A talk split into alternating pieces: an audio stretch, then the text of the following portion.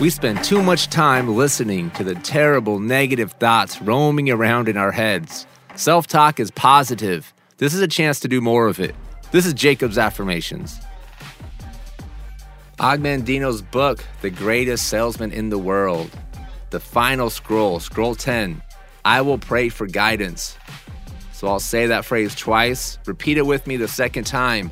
I'll read a short passage and we will repeat that process. I will pray for guidance.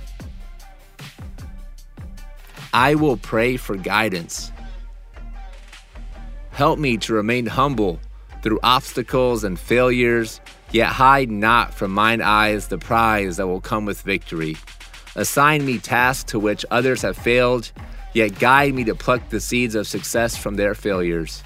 Confront me with fears that will temper my spirit, yet endow me with courage to laugh at my misgivings. Spare me sufficient days to reach my goals, yet help me live this day as though it be my last. I will pray for guidance. I will pray for guidance. Guide me in my words that they may bear fruit, yet silence me from gossip that none be maligned.